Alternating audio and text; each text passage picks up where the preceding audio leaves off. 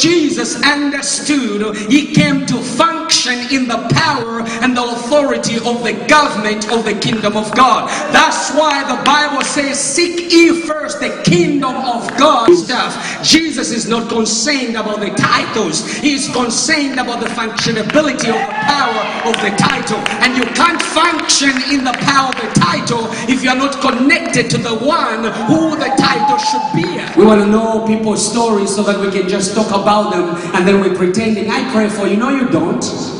You just want to gossip.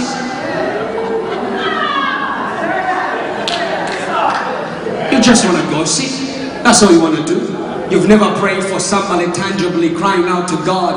That's what the priests and the kings were to do. They were to represent to cry. I'm going to show you some scriptures in the book of Joel. What the priests did was they did not gossip. They went to the corner. They cried out on behalf of the people, and God acted on behalf of the people.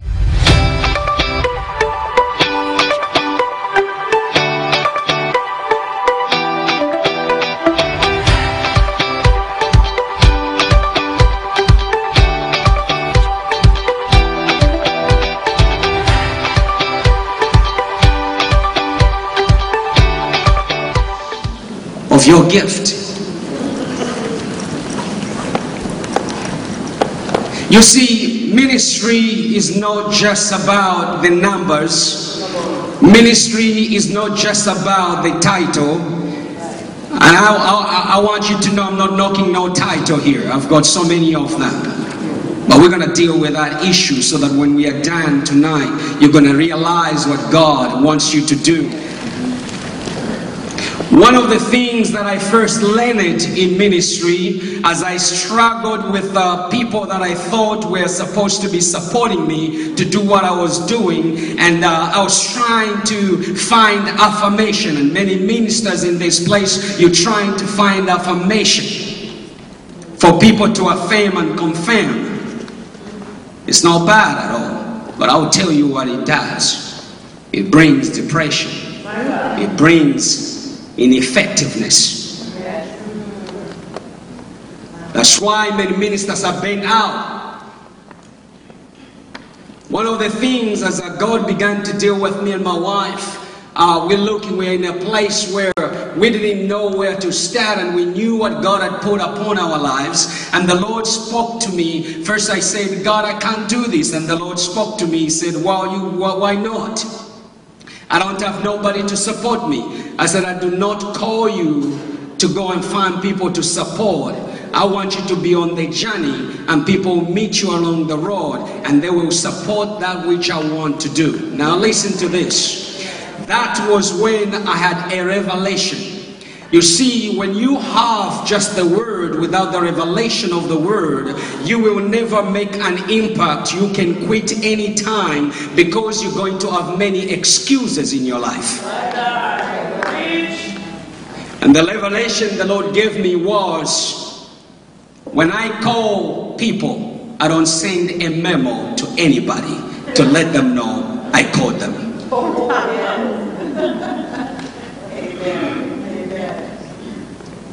I didn't know if you picked it up. When God calls you, He doesn't send a memo to anybody so that they can patch on your back to tell you, get up and do this, get up and do that. That's why many ministries are ministries with titles, but they're not functioning in the power and the authority and the anointing of the title. You can stand and preach. But until the power of God is able to touch the people, you have been just talking. And anybody can talk. So, what does God want today? God is not looking for fancy articulation of the words and fancy words, uh, fancy churches. we can pull up a cloud, but what makes an impact is what happens after that cloud has gone out. So, what is it that God is looking for? What is it that God is looking for in ministers? I know you're going to kill me today, but I'll survive. I want to take you to the book of Revelation, chapter 1, verse 5 to 6. And I want to show you some things how you make an impact. Whether it's one people, one person, two people, how you turn your ministry into an impactful ministry. Where you are called and you thrive.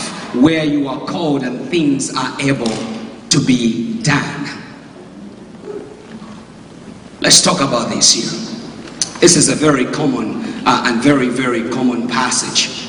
It says that to him who loves us and has set us free from our sins by his blood. It begins like that. First of all, it is calling us to give us a purpose why we have been saved from our sin. And then it continues. It says, uh, it says that made us a kingdom, priests to his God and Father. The glory and dominion are his forever and ever. Amen. If you read that passage very fast, you will miss what John is trying to say. If you just miss, if you read that passage, you're going to miss what John is trying to say in that verse. I like it. Let me look at it. Let me look at it. Do you know what John is really trying to say here? When John says that Jesus has made us kings and a kingdom or priests. To understand what John is trying to say here and what he's trying to point out here, we got to understand the functionability of a king and the functionability of a kingdom as well as of a priest.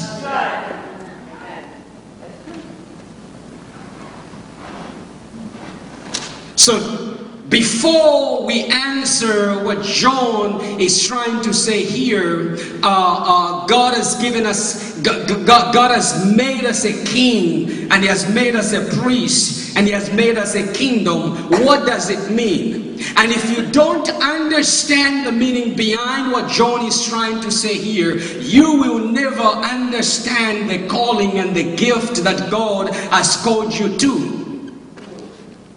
Many people are gifted and are talented, but their impact is minimum. Why? As Jesus began to teach and to preach, Jesus did not go with a sign, I am the Messiah you've been waiting for. People came to Jesus and began to ask Jesus, Are you the Messiah? And Jesus will say, Well, you said it, I did not say it. But the question is, what took the people to look at Jesus and say, You are the Messiah? To get the picture?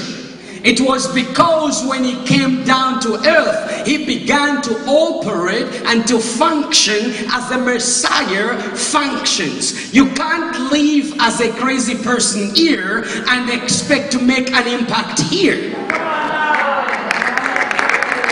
You can't walk this line here and expect to make an impact on this line. Sometimes you don't have to introduce yourself. You can't make an impact by today living blue and thinking you can live red hearted, driving out demons when you can't live like a person who is anointed. You can't function in a title. That's why many ministers are struggling because you have a title but you are not functioning in the power and the authority of the title. That's why you've been carrying yourself. He hasn't carried you yet. Until Jesus carries you and the Spirit of God carries you, then you will function without even announcing into the world, I am a preacher. People will come to you. The Bible says the Holy Spirit will draw people, will draw men to you. So that you can make an impact on behalf of the heavens. Hallelujah. As Jesus walked there, He is not announcing I'm the Messiah. They begin to whisper, you the Messiah? Uh, by the things you, you was doing, healing. There were some lines that a Messiah was supposed to do, and Jesus did them all. He healed lepers, he healed the sick. Now they are looking, Are you the Messiah? And Jesus would say to them, You said it, I did not say it. Why? Because Jesus understood he came to function in the power and the authority of the government of the kingdom of God. That's why the Bible says, says, Seek ye first the kingdom of God.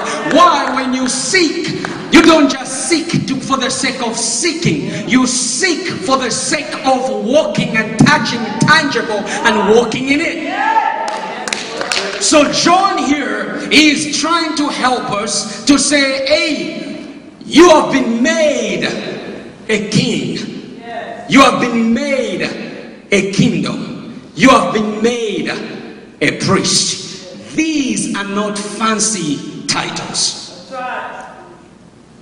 The problem we have is that we have all the titles and overseer, uh, uh, prophet of all the prophets and uh, overseer, the first seer prophet and stuff like that, all these stuff. Jesus is not concerned about the titles. He is concerned about the functionability of the power of the title. And you can't function in the power of the title if you're not connected to the one who the title should be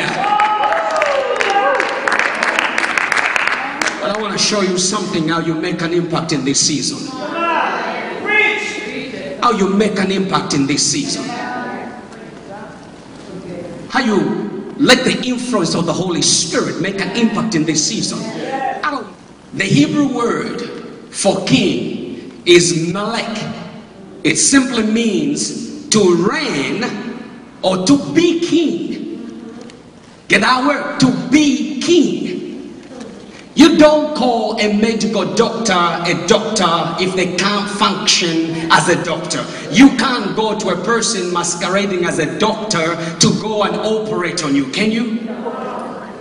And yet we've got lots of ministries masquerading as a from speaking on the voice of God. And yet they don't have an anointing of God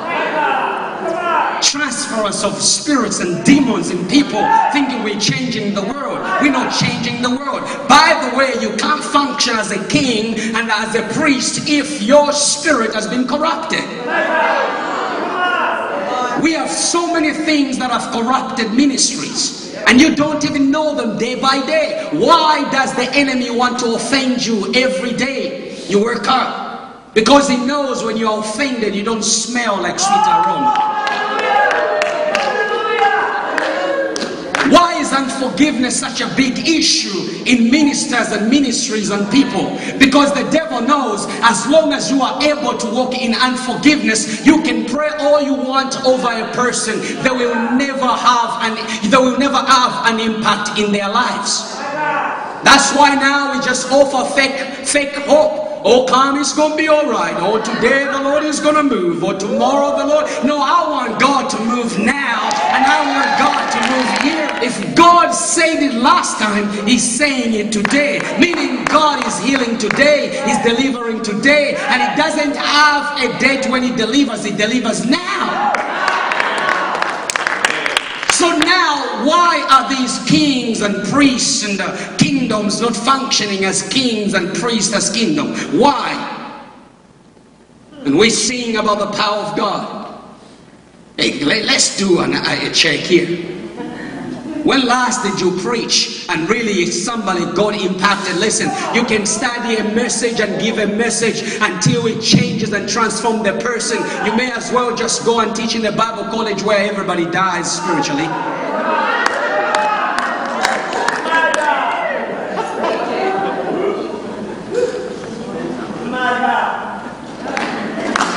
So when John says God has made you kings and kingdoms or priests, He's not talking about a higher title here.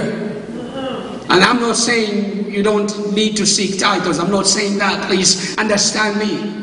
I'm not saying you go and throw out what God has called you. I'm not called that. No, no, no. Understand me.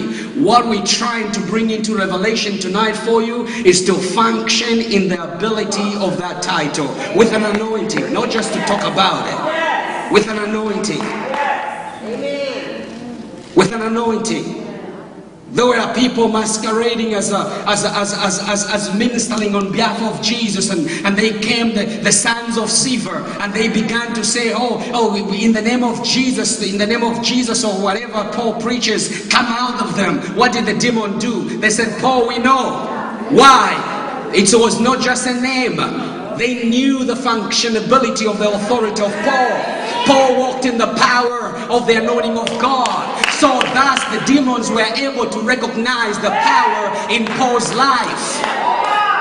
But the power, the, the, same name they were trying to claim to say, in the name of Jesus, come out. They said, Wow, who are you? You're claiming the same name, but you got you don't have the power of the of that name. And that is the problem we have in the church. We have the titles, we have the name, but we are lacking the power behind the name. We're crying out for revival. Revival is not something that God sends from heaven. Revival is when people are able to embrace the power and the anointing of God in their lives first. First, it's through you, and in you, and through you. Revival is not something that gives us the goosebump and then we scroll up in the carpet here and we all go home to say, God moved. No, when God moves, there got to be an everlasting picture in your life. That means I'm going to preach the gospel because I've experienced the power of the living God. Some of you are depressed right now because you're not seeing the impact and you want to quit. Is it about you? If it's about you, you're going to quit. But if you know the one who called you, you never quit. You keep pushing forward. You keep marching forward. You keep giving glory to Him. You keep pushing forward. Why? Because He works through you through the functionability of your title. Love it. Now look at this. One of the things about the kings or the priests, they were people of a covenant with God. In those days, a covenant in the Jewish culture was not just the words, the nice words that we say, Oh, I, I, I, I will never leave you nor forsake you. And then two days down the line, I do something dumb and you leave me forever. That's what we do in churches. Oh, man of God, I'm going to walk with you. And then we go through the valley and I leave you in the valley and I go away.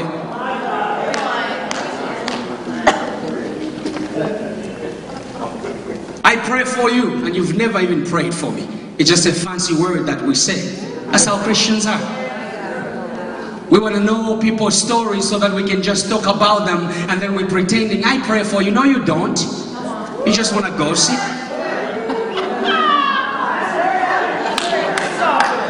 You just want to gossip. That's all you want to do. You've never prayed for somebody tangibly crying out to God. That's what the priests and the kings were to do. They were to represent, to cry. I'm going to show you some scriptures in the book of Joel. What the priests did was they did not gossip. They went to the corner. They cried out on behalf of the people, and God acted on behalf of the people. Why? They were able to function in their calling than putting their titles on display. Kings were anointed by God to represent Him before His people. And they were a people of a covenant. And then we begin to understand that kings were facilitators of the move of God. Yes. Their job was to facilitate, not to criticize, yes. not to judge. They saw weird stuff happening, but they did not criticize, they did not judge. It was not in their position, it was not their title, it was not their function. As a priest, your job is to represent the people. So, meaning everything they saw, it's not that they just swept it in the rag, they took it to God in prayer. Jesus did not complain about everything, he prayed about everything. And now we have a new charismatic prayer of complaining every day, every day, thinking we're doing Jesus a justice. We just complain, we don't even pray.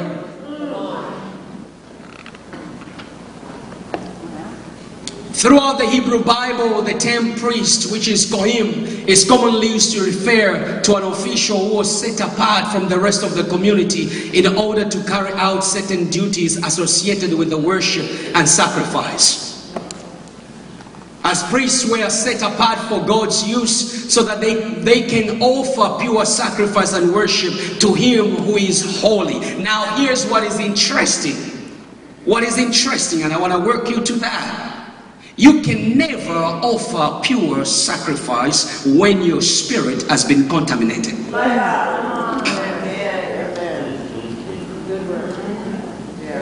You can preach because you know how to preach.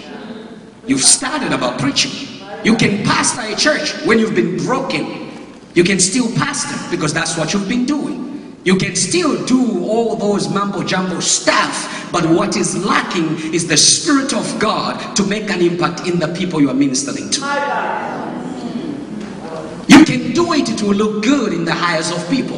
And we love it when people see we're doing something out there. But does God love it to see what you're doing? Is it making an impact?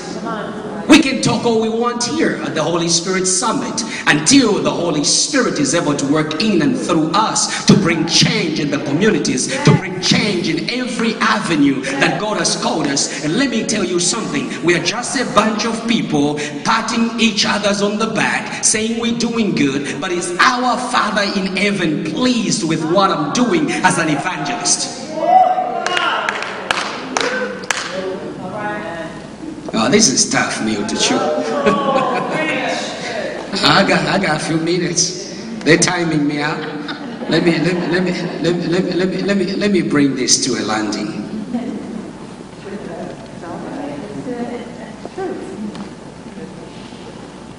Let me bring this to a landing. What paralyzes the power of God? In our lives to be able to minister in purity. To make demons recognize you way before you say come out of them. Have you ever been in a in, in ministering and then uh, the demon just said ah not you not you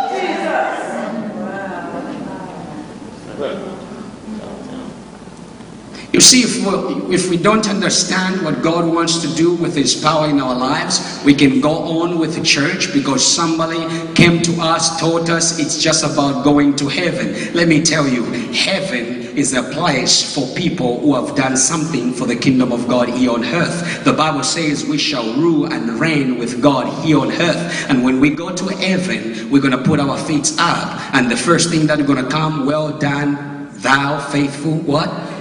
Have you ever rewarded your son or your daughter who did nothing?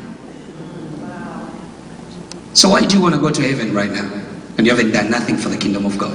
My God. My Lord. My Lord. We sing songs soon and very soon. We are going to see the Lord. What have you done for him in order to see him?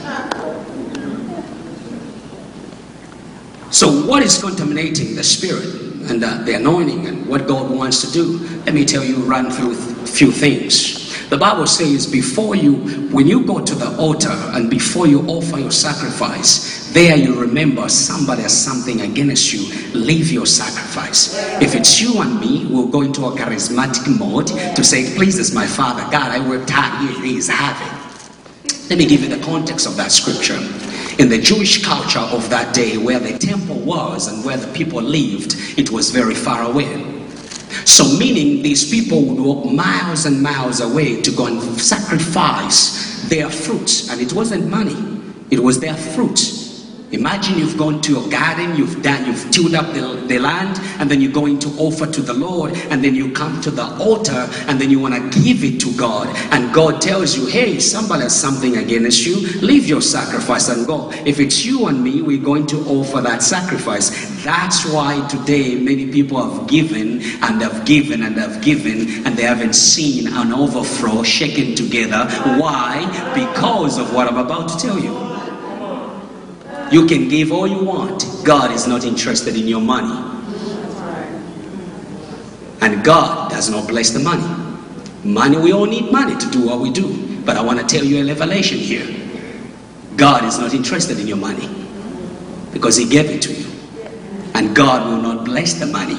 You can put your money in the tithe thinking He will bless you for putting that money in there. It does not bless the money. Here is the context of that scripture. So this person now will have to leave his sacrifice, walk miles back to go and find the person that has something against him, and then again walk miles back to come and finish his sacrifice. Why is that significant? Here's what is significant, and if you're writing this, write this one down. The spirit in which you give to God is far more important than the gift that you give to God. How does this apply to ministry? The spiritual condition of your life is far more important than the title that you carry.